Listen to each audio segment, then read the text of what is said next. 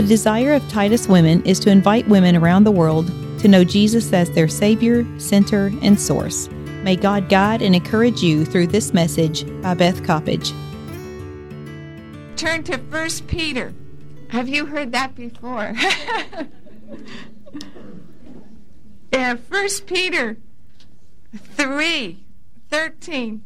And I and, and some of this is so fresh. It's from early this morning, isn't this?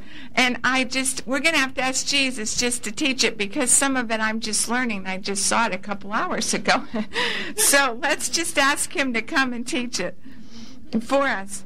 But it's so good. I just got so excited I can hardly stand it. And at the beginning of the week I said, "Oh Lord, what will you ever do with this passage of Scripture? This is a very hard passage of Scripture. And for those of you that are doing your homework, and so many of you are, you get the A award. That yesterday, James said, "What does 319 mean?" And I said, "Well, but if you've read your commentaries or you've labored over that, no one's quite sure what it means. It's one of the most obscure passages in Scripture but I think he's still given us something for this morning. Now, I'd like to start back in a way of review where we were last week, but and then I want to pray. We're going to start in 3 8. Finally, all of you be of one mind, having compassion for one another. Love as brothers. Be tenderhearted. Be courteous.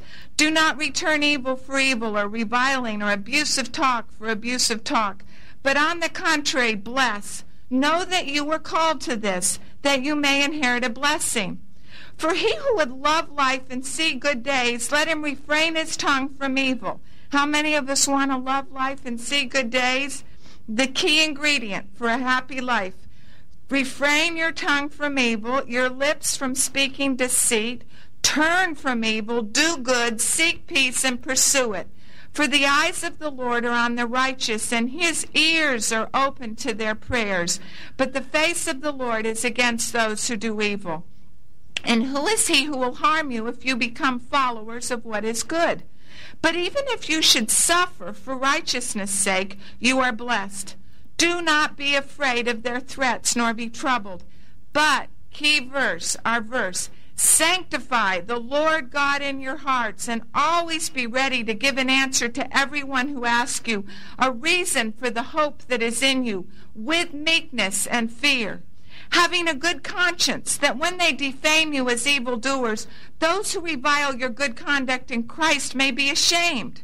For it is better, if it is the will of God, to suffer for doing good than doing evil.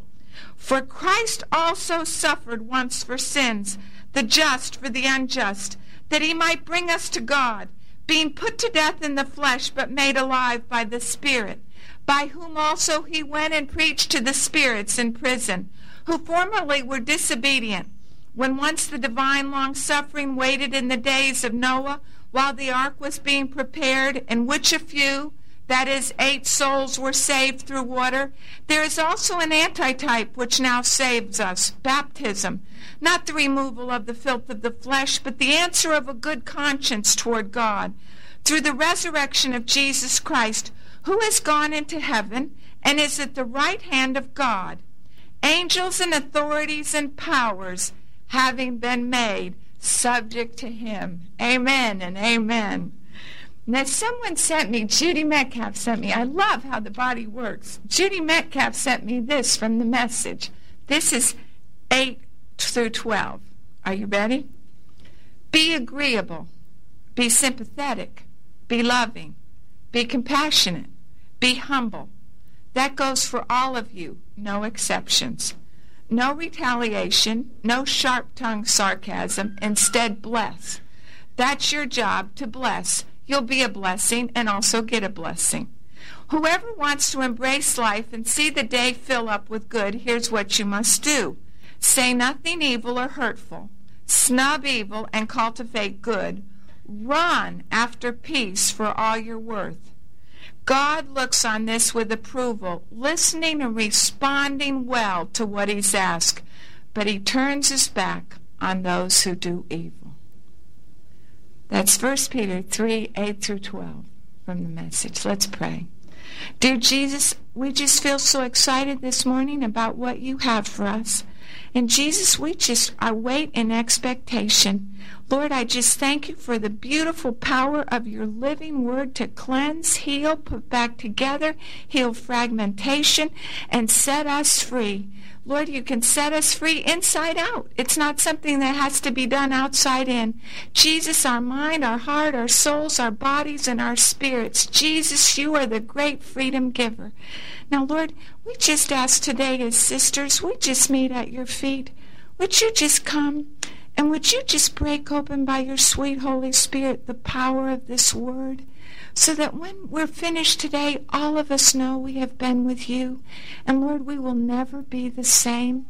Pull back the veil of our eyes. Pull back our stuffed ears, unstop them, soften our hearts so that the realities of truth could circum could enter into our reality and that Lord you might set your people free. Now Jesus, we just love you today and we just thank you for your presence with us. Now, Lord, let the words of my mouth and the meditation of my heart be acceptable in your sight. O Lord, our strength and our Redeemer, and Jesus, create in me and create in us clean hearts, so that, Lord, nothing might block the flow of thy Spirit. And we thank you in Jesus' name. Amen. This is what came to me this morning. I just feel so excited. And I was, we're just going to trust that Jesus will communicate to us. Let's start. Last week, remember, we looked at in what I just read how you and I are supposed to live.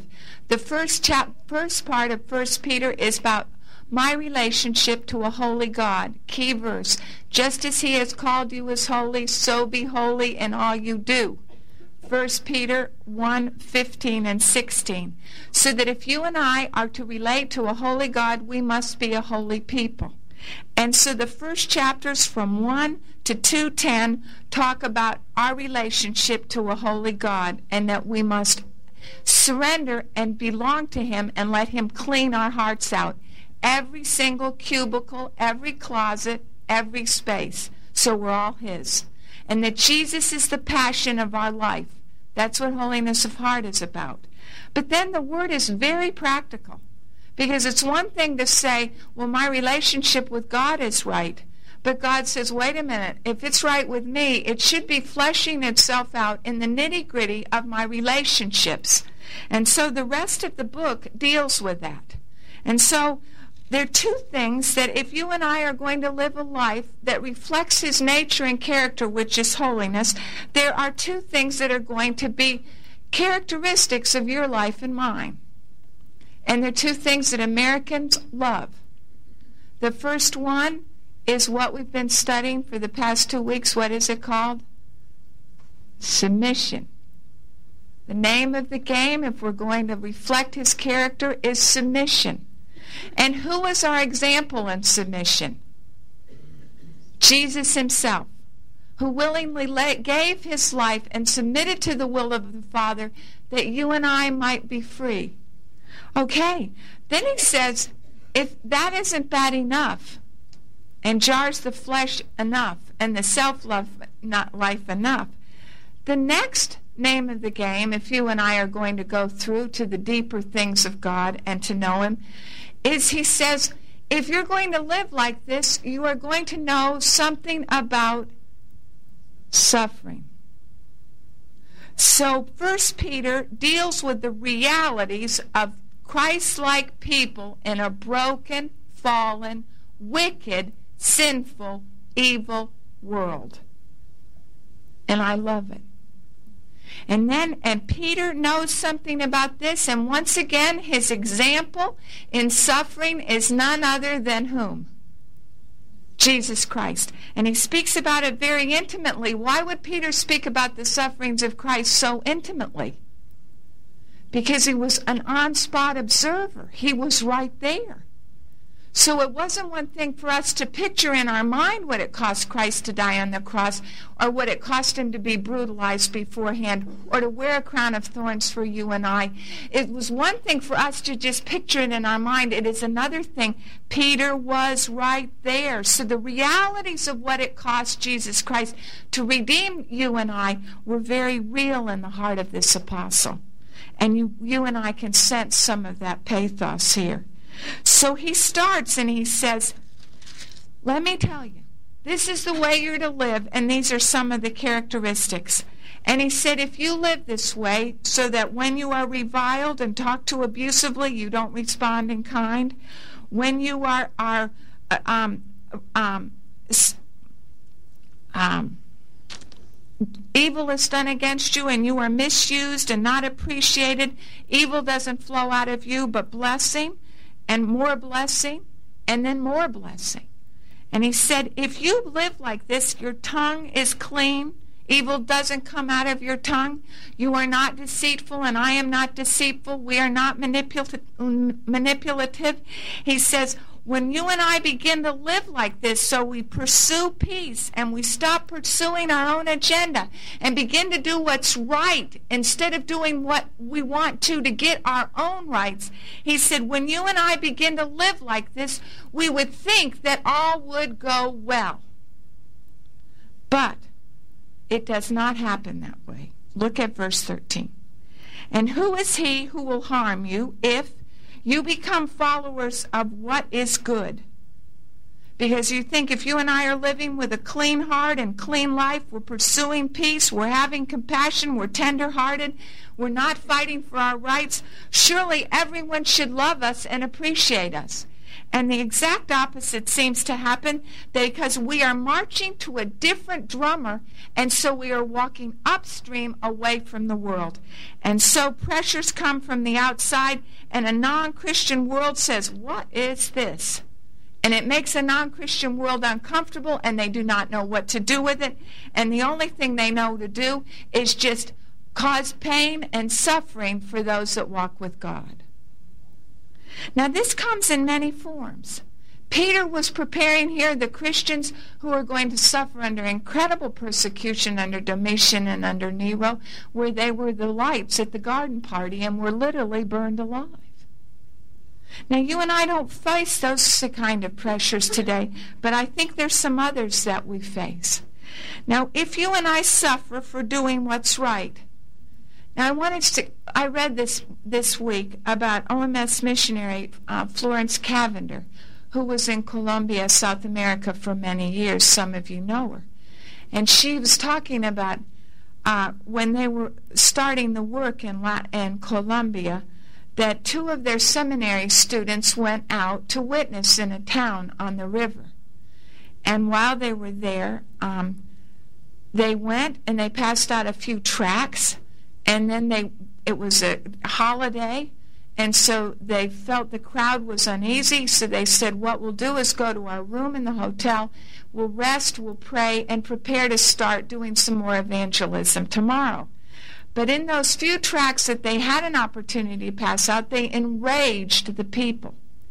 And before they knew it these two colombian christians were, were their door was knocked down they were beat up in their room. They were thrown down the stairs. They were hauled out into the streets. They were beat up some more. One of them was God broke away and fled for his life and fell into a deep pit. And the people all ran around him but didn't find him.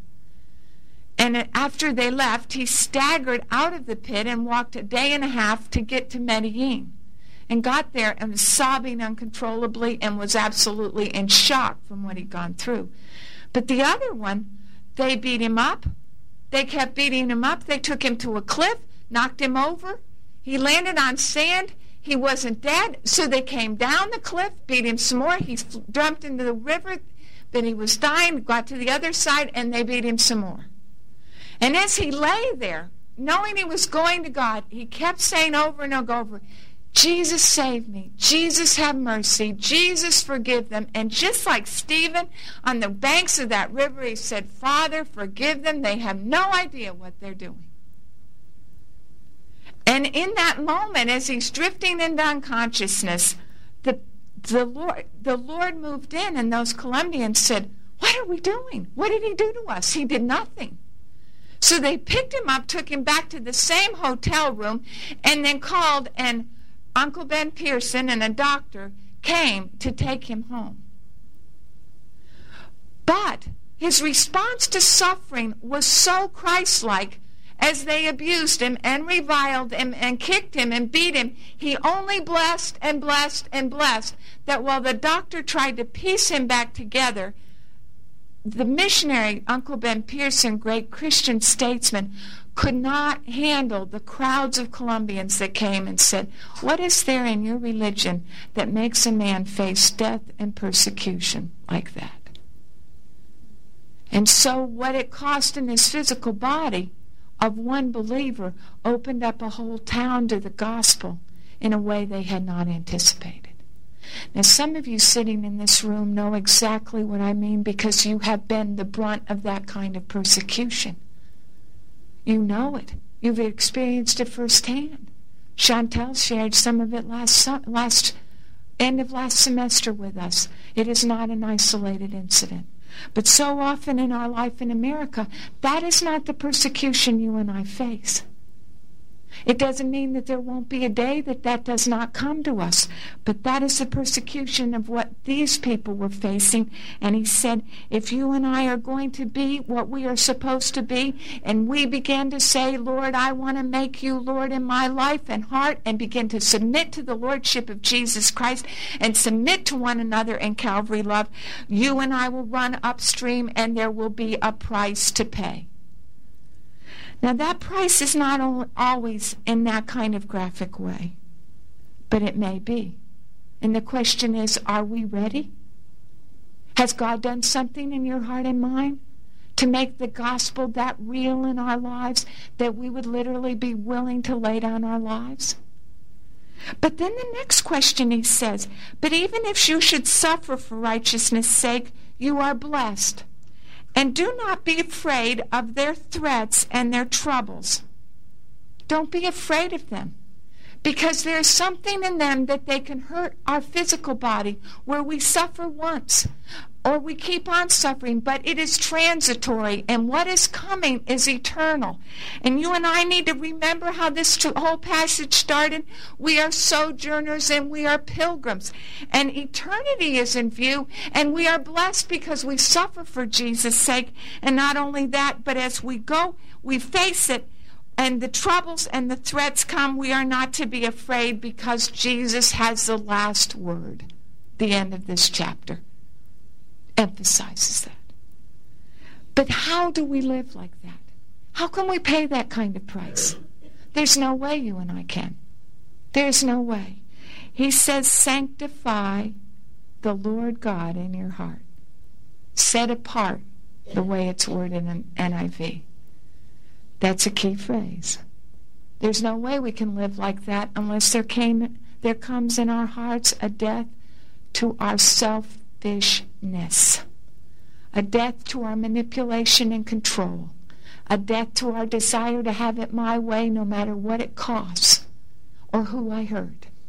And Jesus says, You want the only way you can live so you can submit and you're willing to suffer for my name's sake and pay the price for me is that you let me sanctify your heart so that I am God in your life and there is no other the Lord your God, and so that when that happens, that you do right and others notice, which they always do, because it's not the norm for the world in which we live, that people will ask, What has happened in your life? Why do you respond that way? And you and I have an opportunity, even as Ben Pearson had an opportunity for that Colombian brother, to share what Jesus had done and the reason for his ability to cope in that kind of way with persecution. Now, I want to apply this, ask the Lord to help us apply it a little more to where we are in America today. Sanctify the Lord God in your heart and always be ready to give a defense to everyone who asks you a reason for the hope that is in you with meekness and reverence. Remember last year we spoke of Jamie Capon today, who's a missionary in Korea. Remember last year when she shared in our Bible study about how she was in Sears? And she said she was buying um, some clothes and she's very good with math.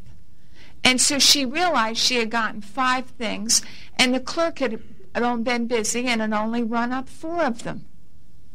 And in her mind, she said, I've been thinking about integrity in the inner heart we talked about last week. And she said, as I was standing there, she said, in days gone past, missionary or not, she said, I would have thought, well, thank you, Lord, you just saved me $12 on that pair of pants.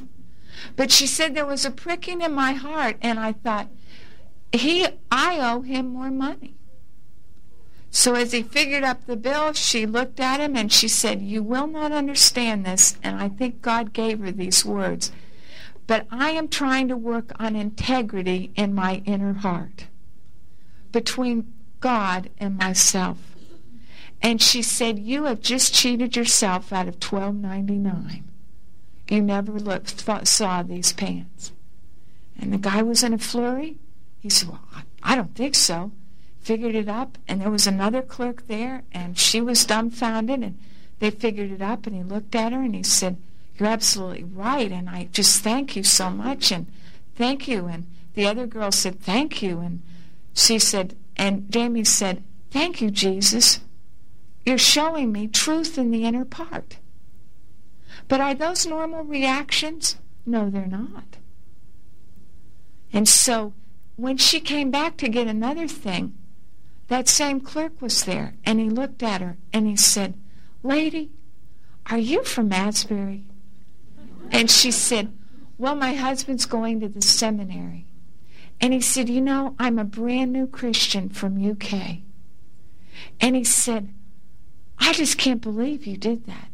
He said, I wonder if maybe God wants me to go to Asbury so I could learn how to live like that. Exact case in point.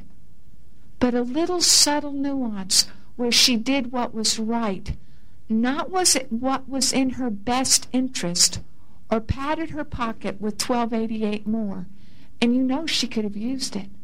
But she did what it was right, and it caused a whole stir in the Sears department, at, in the Sears store, because she began to have integrity in the inner part in the inner heart. Then it says here, a meek and quiet spirit. Remember, that's what it said our husbands will be won by? Our meek and quiet spirit, or our gentle and quiet spirit. I have been doing some research on that because I need it so badly. Well, this I wasn't ready last week, and I'm still not altogether ready, but listen to what I'm beginning to learn. Steve Stratton, and they did a Festschrift kind of book at the college on holy love. Steve Stratton has an article in it on meekness. And I got a hold of a copy of that article. And he talks about what meekness is in an age of power politics. We talked a little bit about it last week. I want to see if God can help us apply this. In the Sermon on the Mount, remember when Jesus, the devil came to Jesus, and Jesus and said, after he'd fasted 40 days and 40 nights, You have legitimate needs here. You're hungry. Just turn these stones into bread. No one will know. You're all alone here in the middle of the desert and, and just turn these into bread. It's a legitimate need. It doesn't matter how you meet it. Turn them into bread. And Jesus quotes scripture and says, Man shall not live by bread alone. And do you know what? I think God is saying that you and I will stand for right when we begin to not look to ourselves to get legitimate needs met. We talked about it some last week but where you and I begin to trust God to meet legitimate needs in our heart that are going unmet, and that our comfort is at a lower level on our totem pole and in our value system than our character. Now, I didn't know how to illustrate that, but this morning I stopped for a cup of coffee with my daughter Cricket, and she gave me three illustrations. She remembered the novel Anna Karenina by Tolstoy. She remembered how in that she runs away with her lover. And then she begins to realize that there's separation in their spirits. And they've been so close, and then there's separation. And she's panicked. She's panicked because they've been together, and now she's alone. And there's something in our hearts that does not want to be alone. We don't we want to be safe and secure and we want someone with skin on. So Anna Karenina panics. And so she tries every way she can to pull him back into relationship with her so she is not alone. She manipulates. She controls. She connives. She contrives. And then in the ultimate manipulation, she to make him feel sorry for the distance that keeps growing and growing, she ends up committing suicide. And he realizes without a shadow of a doubt what she has done, and the only thing it produces in his heart for Anna is loathing, odium, and contempt. She sought to meet her own needs and Tolstoy makes a whole novel out of that, of a woman desperate to get, I need to be safe and secure. And I'm latching onto you, and you will make me safe and secure. And if I don't get my own way, you'll be sorry. And she does it with threats. And scripture says right here don't be afraid and don't threaten. Let me take care of you, Jesus says. You are never alone. I died that you would never be alone. And I thought, Jesus, how many times has Beth Coppedge met her own needs or tried to? And every time, all it's produced is alienation and isolation and more fear. And I've gotten into a vicious cycle. Are you producing are you trying to meet legitimate needs for intimacy? Legitimate needs for fellowship? Legitimate needs in your own life? Do you know the only one that can meet them is one called Jesus, crucified, living, resurrected today? And he says, Will you submit to me? Because any way you and I try to meet them will be a dead end street, as dead as Karenina's. Meekness is when she, like Jesus, he did not meet his own needs, but he, he submitted his needs to the Father to let God meet them on his behalf. The next thing meekness says, remember from the Sermon on the Mount, he believed God despite the circumstances. And Satan says, comes to Jesus and says, you want to start your ministry on earth? I have a way for you. Jump from this pinnacle. Doesn't Scripture say the angels protect you? And and look what you'll have a crowd from here to kingdom come to see this man that jumps off this pinnacle and doesn't die. You could use the supernatural element. You could really go gung ho. And Jesus says, No, I am not going to do God's work in my way, and I'm not going to use the spectacular or, or anything else, I am going to wait on God. And as he does that and he submits his circumstances to the will of God, he, he believes God to use his circumstances for his glory and he waits God's time. He believes God's goodness despite what the circumstances say, and he was in a desert. Now, the circumstances maybe in your life the grass is greener on the other side of the fence. Another American novel, this time Scarlett O'Hara. In Gone with the Wind, she had everything. Rhett Butler was rich. He was tall, dark, and handsome. For a while he adored her. And what happens? She's never happy. She always wants the other man. She wants Ashley, somebody else's husband. The grass is always greener on the other side, and she is never happy with where she is. And do you know what? There's something in your heart, in my heart, that says, I don't like these circumstances God's put me in. I don't want to be in Wilmore. I don't want three children. I wanted two. I don't like the husband I've got. I'd like one that's tall, dark, and handsome. I'm tired of being poor. I don't like the calling that we have. I just wish I were there. If only I'd married so and so. If only I'd done such and such. If only. And we live our whole life just like a Scarlett O'Hara, and one day the Rhett walks out, or one day the bottom falls out, and what happens? We say, Why didn't I realize what God had done for me and given to me? And it is too late. It is once again one of the devil's lies. Trust me, meet your own needs. Trust me, do it yourself. Trust me, you're not happy in these circumstances. What a mean God you've got. You're in the backside of the desert. But if you and I will just hold on to him and say, Yes, I'm in a wilderness now, but Jesus has not forgotten me no matter where I am. He is going to use me for His good, my good, and His glory. And you just keep believing and believing and believing and believing. And there will be a day that God will come through for you. And you will say, Jesus, praise you, I didn't bail out 25 years ago. Praise you, I did it your way. Praise you, I didn't leave. And I don't know, you may be in an unhappy marriage today. You may have children that are driving you crazy. You may think, I can't live in this town another day. You and I need to get on our prayer bones and say, Jesus Christ, give me a godly contentment with the things that you placed in my life and let me receive them as opportunities for you to create meekness inside my heart. Because anything else damns us. And then the next thing expectations. Well, this isn't what I expected. This man isn't how I expected. He needs to be different. He needs why I Lord, Lord needs and so we begin to lay ex you think I never lived up to my daddy's expectations. I never lived up to my mother's expectations. I never lived up to my grandmother's expectations. And all our lives we spend trying to live up to expectations, and we are unable to. And then you say, I'm not going to do that in my children's life.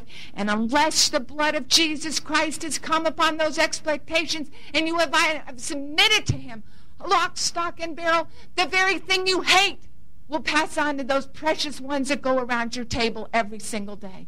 You and I need to come to a place of total surrender.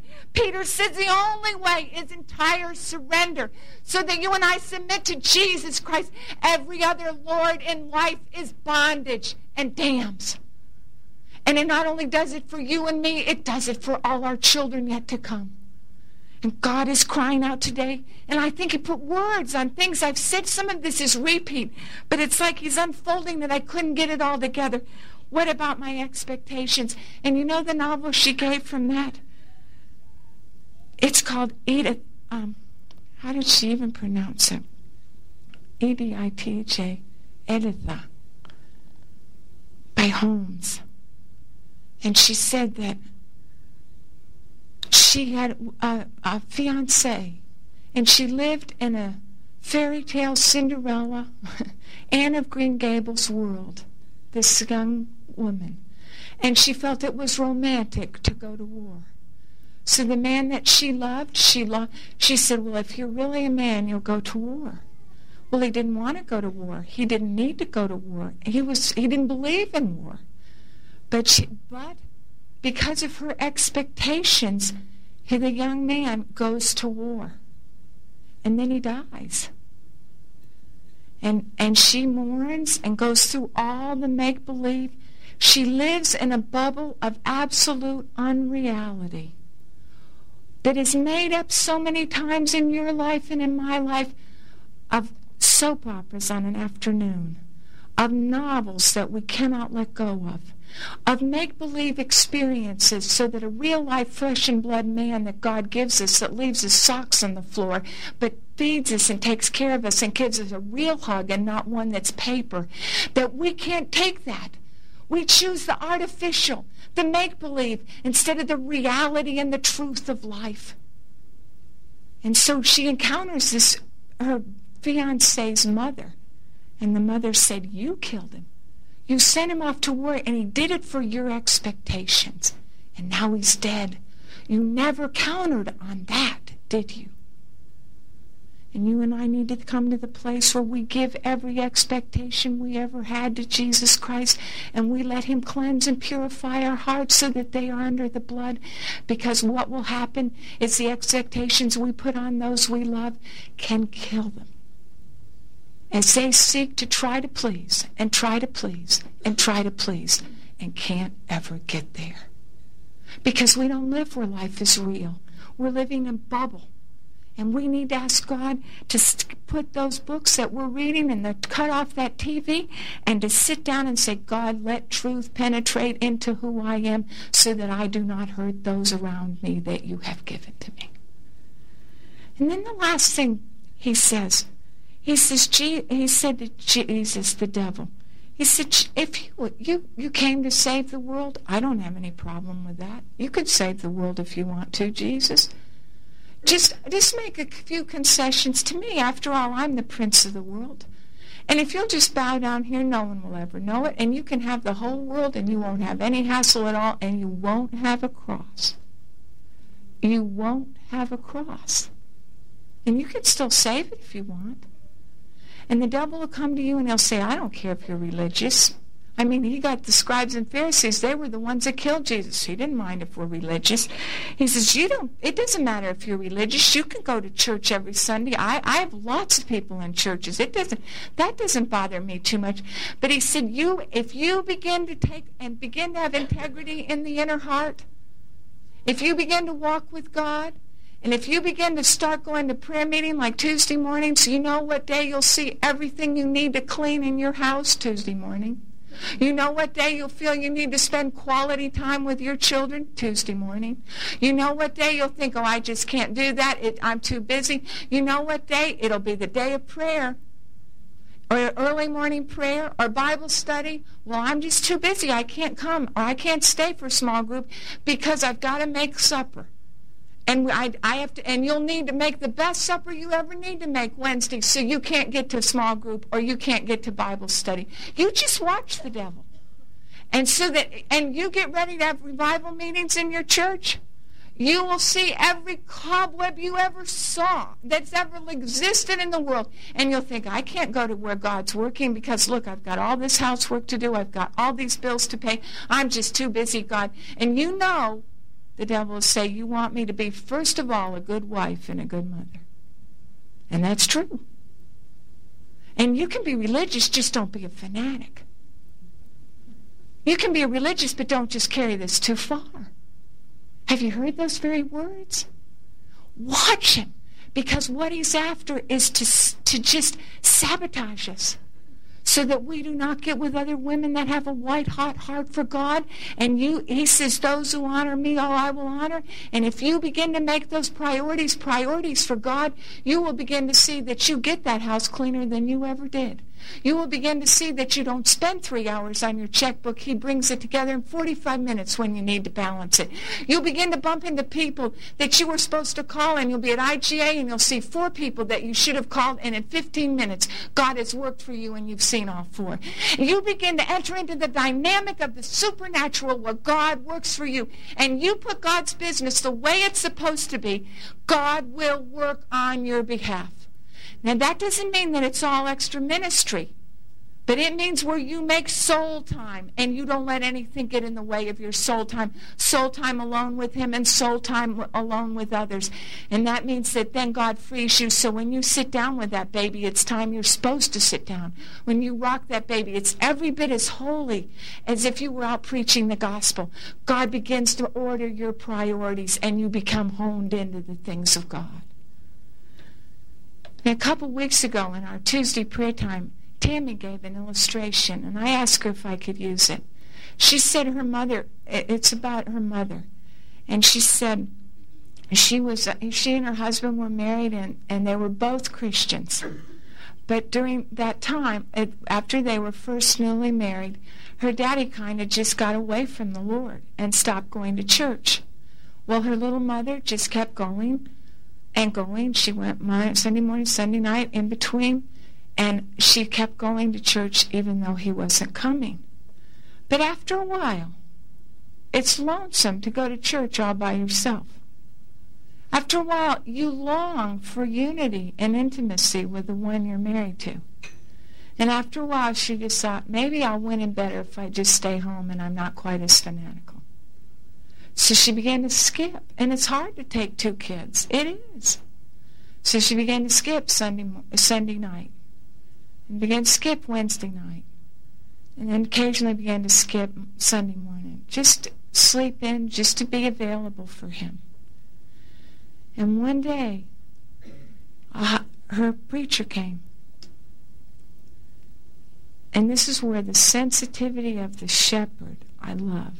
Her preacher came and sat down with this young wife and said, Linda, let me tell you. He said he can influence you, or God can use you to influence him. And there is a higher priority in your life than your marriage. And it is your relationship to Jesus Christ. And you need to do everything you can do to keep your heart, your heart white hot for God. And he said, the very things you think you're going to save, husbands and children, if you put them ahead of Jesus, the possibilities are very great you will lose them. Only Jesus can keep them safe. And it's in your obedience to Him. And she cried, and they prayed, and she began to go back to church all alone. Take the two kids, Sunday morning, Sunday night prayer meeting. Not only that, she started a five day Bible club in her backyard and had the courage to do it when no one, nobody. And during that five day Bible club, who found Jesus? Tammy, her own little girl. And she kept going, back and kept going, kept seeking Jesus, kept reaching out. It wasn't too long till one Sunday, her daddy said, "Wait a minute." I, her husband said, "I think I'd like to just go to church with you." And he not only went to church, he went to the altar, and he got his heart right with God.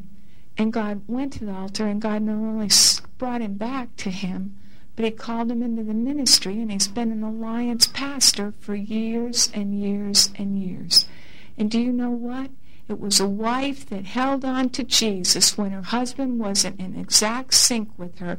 And not only was her husband saved and called to preach and has served Jesus for years, but her children were saved as well.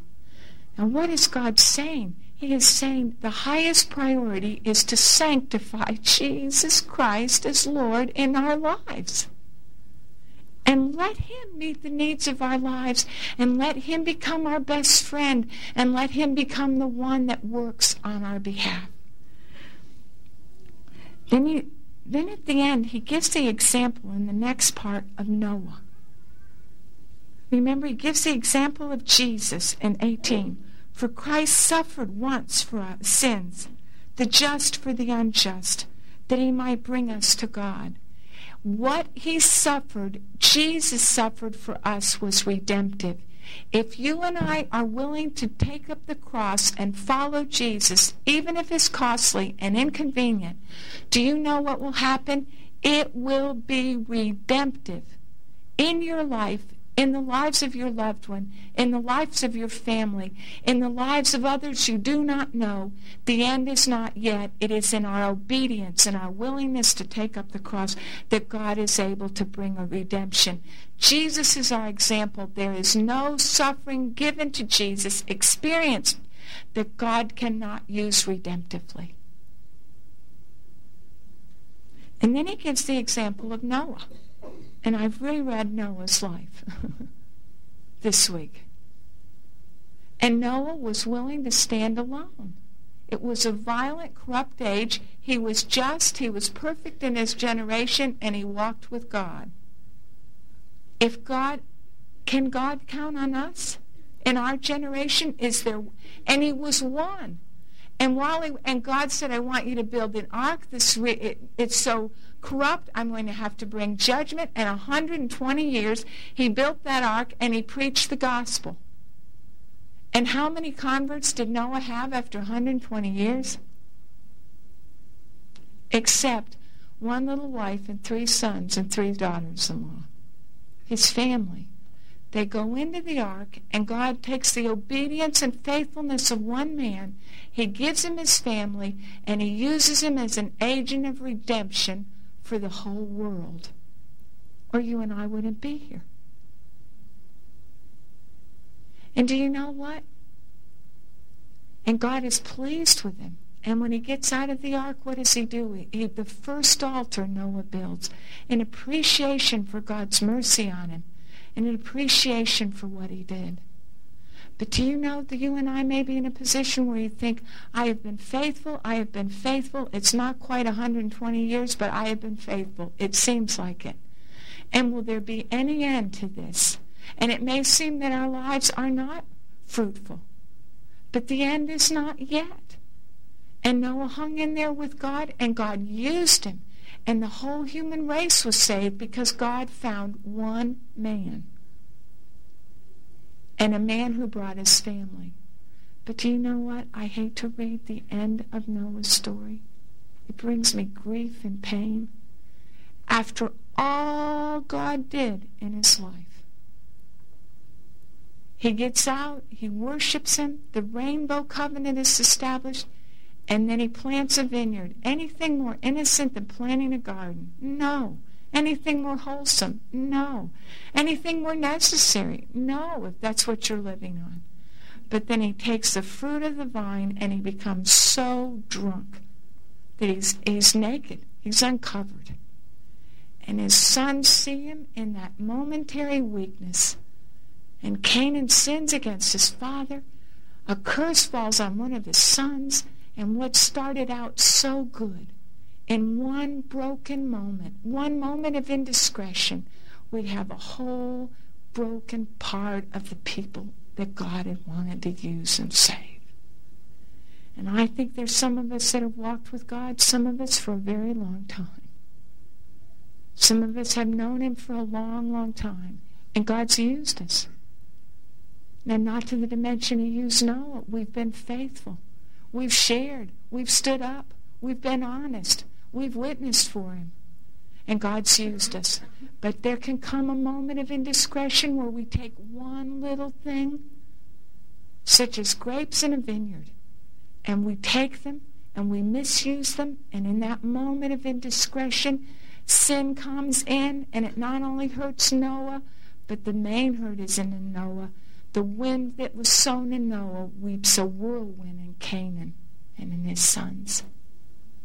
And that is why Scripture deals over and over and over again that you and I must get rid of sin, and you and I need to guard our hearts morning, noon, and night, that the evil one cannot come in and after a great victory for God, our work be sabotaged and everything we've given our lives to be sabotaged. We need to seek God's face daily.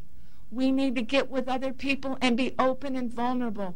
And when we and pray we need to have accountability one another to say, I don't think you're putting your efforts in the right place. We need to lead, let the hidden places of our heart be exposed to the eternal God and walk in obedience and submission so that there is not sin crouching at the gate that will come to destroy not only your life, but the lives of everybody you care for. God is calling us today. And he said it doesn't have to be like this because how does it say Jesus Christ through the resurrection of Jesus Christ, who has gone into heaven, is at the right hand of God, angels, authorities, and powers having been made subject to him. And all we have to do is say, Jesus Christ, have mercy. Jesus, help me. Jesus, hold me steady in this difficult time. Jesus, let me seek my fulfillment in you. Jesus, let me get my clean, clean heart from you. Jesus, give me strength to throw out cigarettes. Give me strength to throw out liquor. Give me strength to throw out magazines. Give me strength to break the TV if I need to. Jesus, just make me a woman with a white hot heart, with one that's on fire for God. And the only one that can do that, and the only one that can deal with sin is Jesus. J E S U S. The one who's crucified, risen, and coming again. And is He Lord of your life today? Are you willing to be a Noah and stand up? But don't be a Noah that ends up like Noah did. Aren't there some of us who say, God, please let us go the long haul? so that all the way from the beginning to the end, Lord, out of our lives, knowing only Jesus, only Jesus, only Jesus. And Scripture says, take heed lest you fall. That's why we need one another. That's why we need Bible study. That's why we need corporate prayer. That's why we need time alone with God. Because we think we've got it all together, and in a moment we're blindsided. And we're blindsided by the devil at a point of legitimate need. We're blindsided when we want to work for God and God's slow, so we move into our own flesh.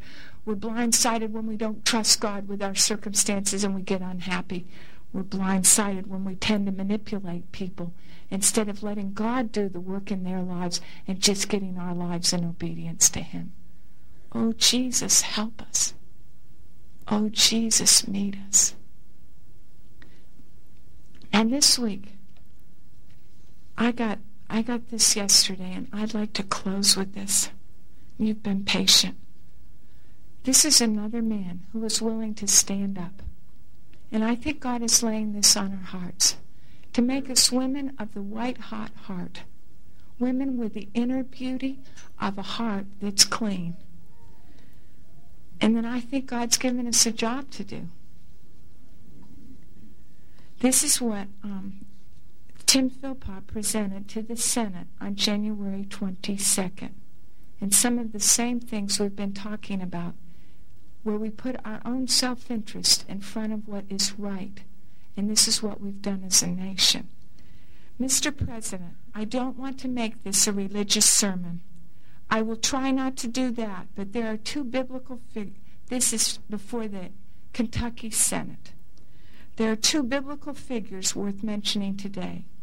One is the character called Ezekiel from several thousand years ago who was like the members of this body, a leader in this society. He was the equivalent, you might say, of a senator. And he was told by God himself, Do not be afraid of what they say or terrified by them, though they are rebellious. You must speak my words to them, whether they listen or whether they fail to listen, for they are rebellious. He said, You son of man, do not be afraid of them, or their words, do not be afraid. And I am not talking about anyone in particular here, though briars and thorns are all around you, and you live among scorpions. We do indeed live among scorpions, and what do scorpions look like? Many of my conservative political friends contend that today's scorpions are the ACLU, the media, the homosexual lobby, maybe the president himself, and on and on. And actually, there are times that I have agreed with them.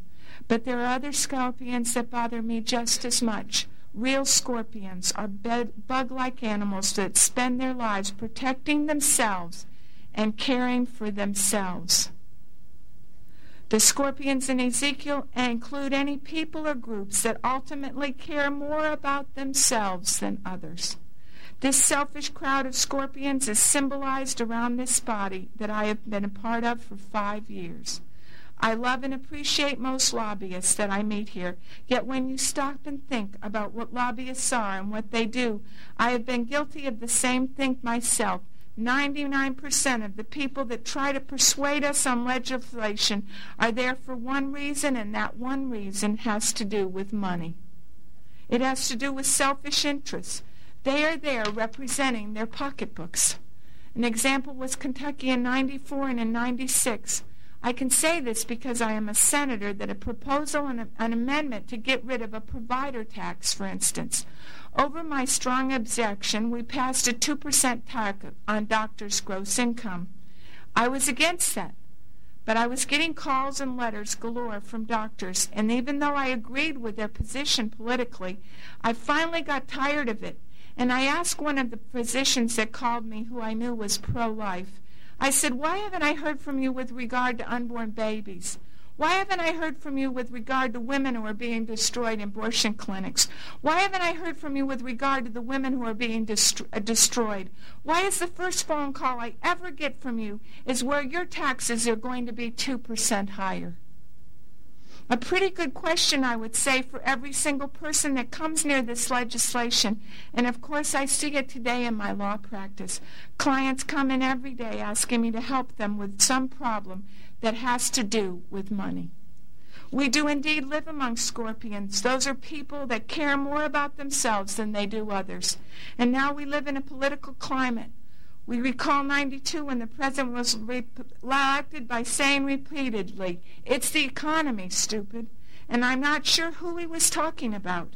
He said it's the economy. It's the economy. He was smart enough from a political standpoint to stay off of moral issues. Don't get off on right and wrong. Stick to money. Stick to the money issues. And now in 96, I'm a little disgusted that the Republicans aren't much better. Emphasizing the economy, talking about taxes, telling pro-lifers and people who care about moral issues they should calm down. Leaders in both parties continue to believe that it's just the economy, stupid, meaning money is all that matter and lives do not count. Politicians of both parties, plus even the Ross Perot crowd and those that don't like either one, have decided that moral issues can go to the end of the line. The neutron Congress gave us a contract with America, but it doesn't go far enough. Mr. President, I would like to take us briefly on a journey of the mind. Ezekiel said this Woe to the leaders of Israel! Woe to the leaders of Israel who only take care of themselves. Should not leaders take care of the flock? He actually said, Shepherds, should not shepherds take care of the flock? Ladies and gentlemen of this body, I'm glad that it is not a big crowd today. I could have saved the speech for the thousands of pro-lifers that will be here Thursday, but as you can see, the stands here are pretty empty today. I am giving this speech for those of us who sit right here. Should we not, as shepherds of the flock of Kentucky, care enough to say something about more than money? Ezekiel said, speak for the helpless. I would take you on a short trip? No. I was in South India. Number one, I was in South India a year ago. The first stop is a village in this tra- trip where female infanticide is taking place by thousands. Literally now, I am not exaggerating. I saw the villages. I was there in February of 95. Millions of year, uh, year, every year of little baby girls in India are murdered just after their birth. In India, the culture decided only boys are good enough to be born. As we passed through a village in February, we saw no girls on the street, only several little boys. And when we went to the village school, there were 42 boys and 12 girls. And I innocently asked one of the locals, Where are all the little girls? The answer was simple Why, we kill the little girls. The little boy, the little girls are killed. They do not matter. But I want to take you on stop number two. This trip is in South Carolina. I thought about Union, South Carolina, and Susan Smith, 23 years old. She drove her two sons, Michael, age 3, and Alex, 14 months, into a lake with the boys strapped in their car seats. She murdered her own children. I was on an airplane not long ago, and I was embarrassed to tell you I was reading People, which had this story. During the weekly meetings with her family in prison, she often echoes the incredulous reactions to the murders throughout the country. Her brother Scotty was quoting saying, Why did I do it? Why did I do it? People had a picture of this same little Susan Smith that killed her little baby boys, taken in 1973, two years old at the time. The picture was taken the same year that Roe versus Wade became the law of the land. That little girl, two-year-old girl, became a mother, and she killed her two babies. Why? Why did I do it? Little baby boys killed. And then in my mind, I left South India and Union, South Carolina, and I traveled to Washington, D.C. Two years ago, I quoted the same quote, trying not to give the same speech this year. But this one is too good to miss because in Washington, D.C., I found Jesse Jackson, believe it or not. And in 77, he said, What happens in the mind of a person and the moral fabric of a nation that accepts the aborting of the life of a baby without the pain of a conscience? What kind of person and what kind of society will we have 20 years hence if life can be taken so casually? 20 years, let me see. It has been 19 since Jesse Jackson said that, and look at us today. We're talking about guns. We're going to talk about guns, aren't we, all during this Kentucky session? We're going to talk about violence, aren't we, all during this Kentucky session?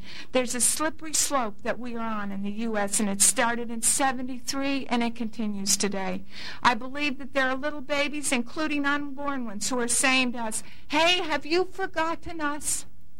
I can just hear all the big shot senators and representatives say, oh, no, no, we haven't forgotten. As soon as we take care of taxes, as soon as we lower all the taxes and take care of the financial stuff, if we have time, we'll get to you. You are just not that important right now. Well, I am here to declare on the floor of the Senate that I believe that God is seeking men and women who will speak for the helpless. And while we were in D.C., let me stay there for a moment because while we were meeting in 94 on February 3rd, a national prayer breakfast in D.C. occurred. Mother Teresa of Calcutta delivered the most startling and bold proclamation of truth to power that has ever been heard perhaps in the history of Washington, D.C. Before an audience of 3,000, this 83-year-old nun who is physically frail but spiritually powerful, delivered an address that most of you in this room have read, and I know you have heard about. She said that America, once known for the generosities of the world, has become selfish. And she said that the greatest proof of that selfishness is abortions. She tied abortion to the growing violence and murder in the streets, and she said if we accept that a mother can kill even her own baby, how can we tell other people not to kill each other? Any country, any state that accepts it is not teaching its people to love, but to use any violence to get whatever they want. As you might imagine, she got a standing ovation when she said these words. The only people in the room who did not stand were the President of the United States and his wife, the Vice President of the United States and his wife. They did not applaud, they did not stand. And then she delivered the most knockout punch that many people are very, very concerned about the children in India and Africa where quite a few die of hunger. Many people are concerned about the violence in this country. These concerns are good, said Teresa. But often these same people are not concerned with the millions who are killed by the deliberate decision of their own mothers. And this is what is the greatest destroyer of peace today, in the world today, abortion, which brings blindness to human people. I could say more on that. But let me take Mother Teresa back to Calcutta for just a moment. I mention this because I personally got to meet her in February of 95. I spent 10 minutes with her, and in those 10 minutes, perhaps the greatest of my life in some ways, when she found out I was a senator, she presumed that I truly must know the president. And would I please tell the president's wives that she would take the babies? Would you please tell the president and president's wife that I would take all the babies.